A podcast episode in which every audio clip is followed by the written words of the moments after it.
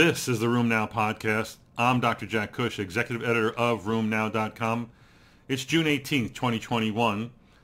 We are the week after EULAR, and we're still churning out tons of EULAR info, podcasts, videocast, articles, and tweets. This week, instead of reviewing the news, we're going to talk about education. You know, education's a big challenge, especially in this virtual world where it's so impersonal, we're so removed, it's hard to feel connected. Education really is about connections. It really is about engagements. So I'll start by asking you, where do you want to sit at a concert, at the ball game, at a Broadway play, or on a transcontinental flight? I would assume it's up front. It's where all the good stuff happens. Where do you want your kid to sit in school? First row and engaged? Or back row, disengaged, farsighted, not conforming, one foot out the door, and Lord knows what may happen after that? You want your kid to be engaged because when you're engaged, we're going to learn, right?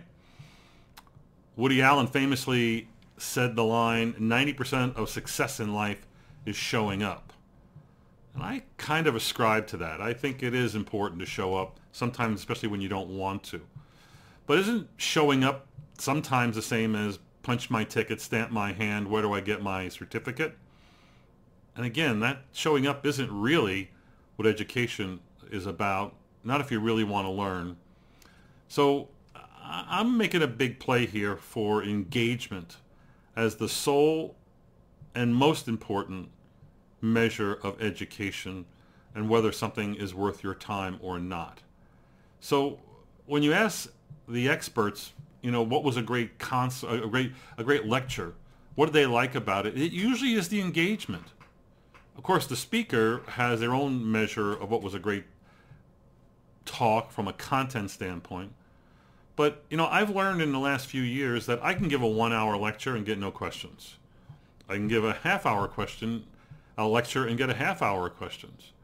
But I think some of the best sessions I've done are actually short group learning kind of scenarios where hmm. there's short lectures, short case discussions, and then there's 10, 12, a dozen people or 15 people in the room and I'm the moderator. And it turns out even though I'm the person who has the all the data and information, I become the arbiter of truth or data.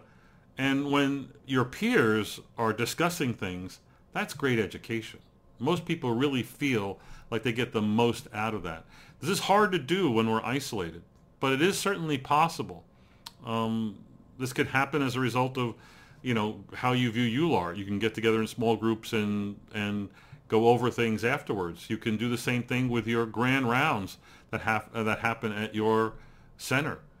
You know, we all measure education, or the measurement tool of education is CME. Yet if you look at CME, it's got a lot of weaknesses because CME is really about just showing up and getting the certificate. If you look at the some of the, the last reviews of CME and the, the future of CME, there's a big call for um, meaningful engagement you know, new ways of presenting, uh, new ways of interacting, um, creating multiple exposures, and um, using methodologies that allow people to integrate knowledge into practice. That's good education. So should education's purpose be to improve test performance? Nah, that was only important when you were in school. Really shouldn't have been that important there. Should it really be about integration of knowledge? Well, yeah, kind of. But I think education is great when it's meaningful, when it either confirms my belief, strengthens my knowledge base, or it's transformational in what I know and what I'm comfortable with. Uh, and it leads to, in the end, self-improvement. Makes me a better me, makes me a better rheumatologist. Ralph Nader has a quote that the function of leadership is to produce more leaders, not more followers. Actually, maybe the function of questioners is to create more questions. Because if you have more questions at any conference, any gathering you do, my goodness, is that not going to be one of the better gatherings, one of the better educational exercises that you'll sit through?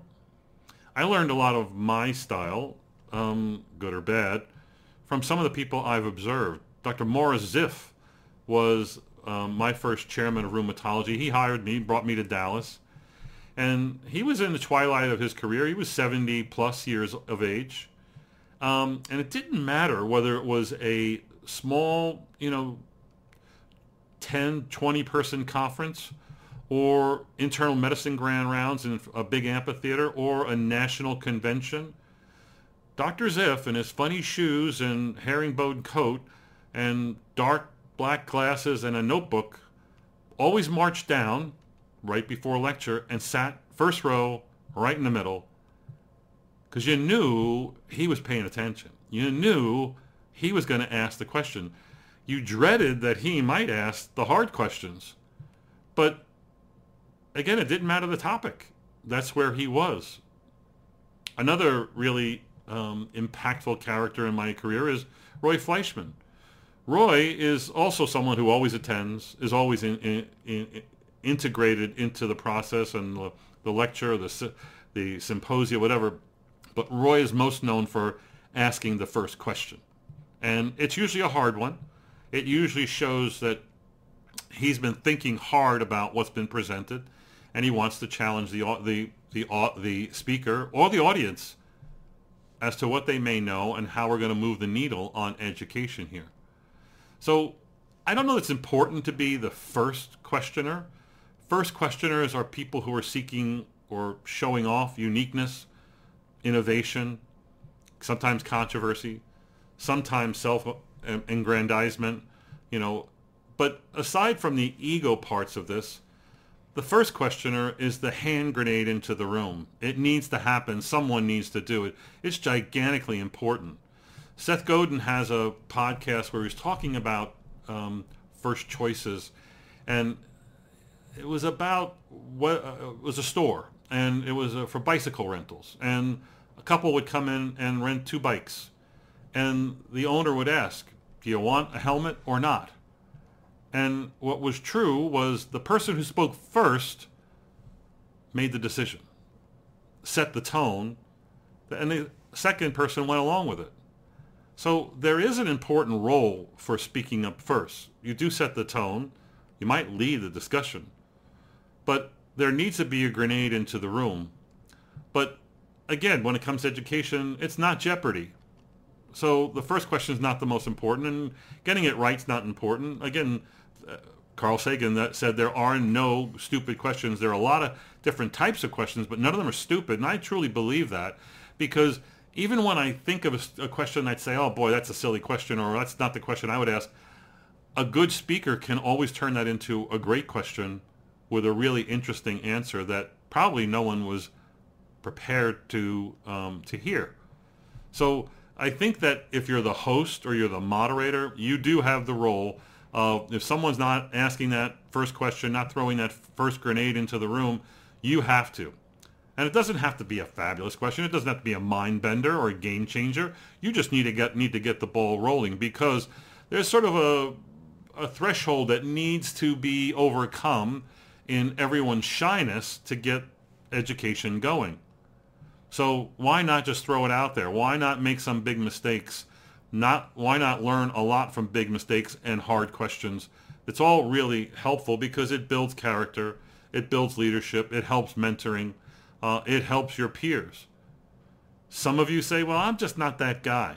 I'm just not the kind that wants to ask the first question, the outlandish question and whatnot. And that's okay. It's okay to be a pensive, quiet learner. But I'll use a line from Billy Joel who said, my silence is my self-defense.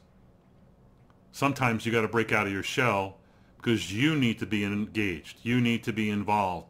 So you can hang back. You can make your cogent evaluations but being a part of the story, being a part of the the discussion makes this a really great event no matter what the format and where you are.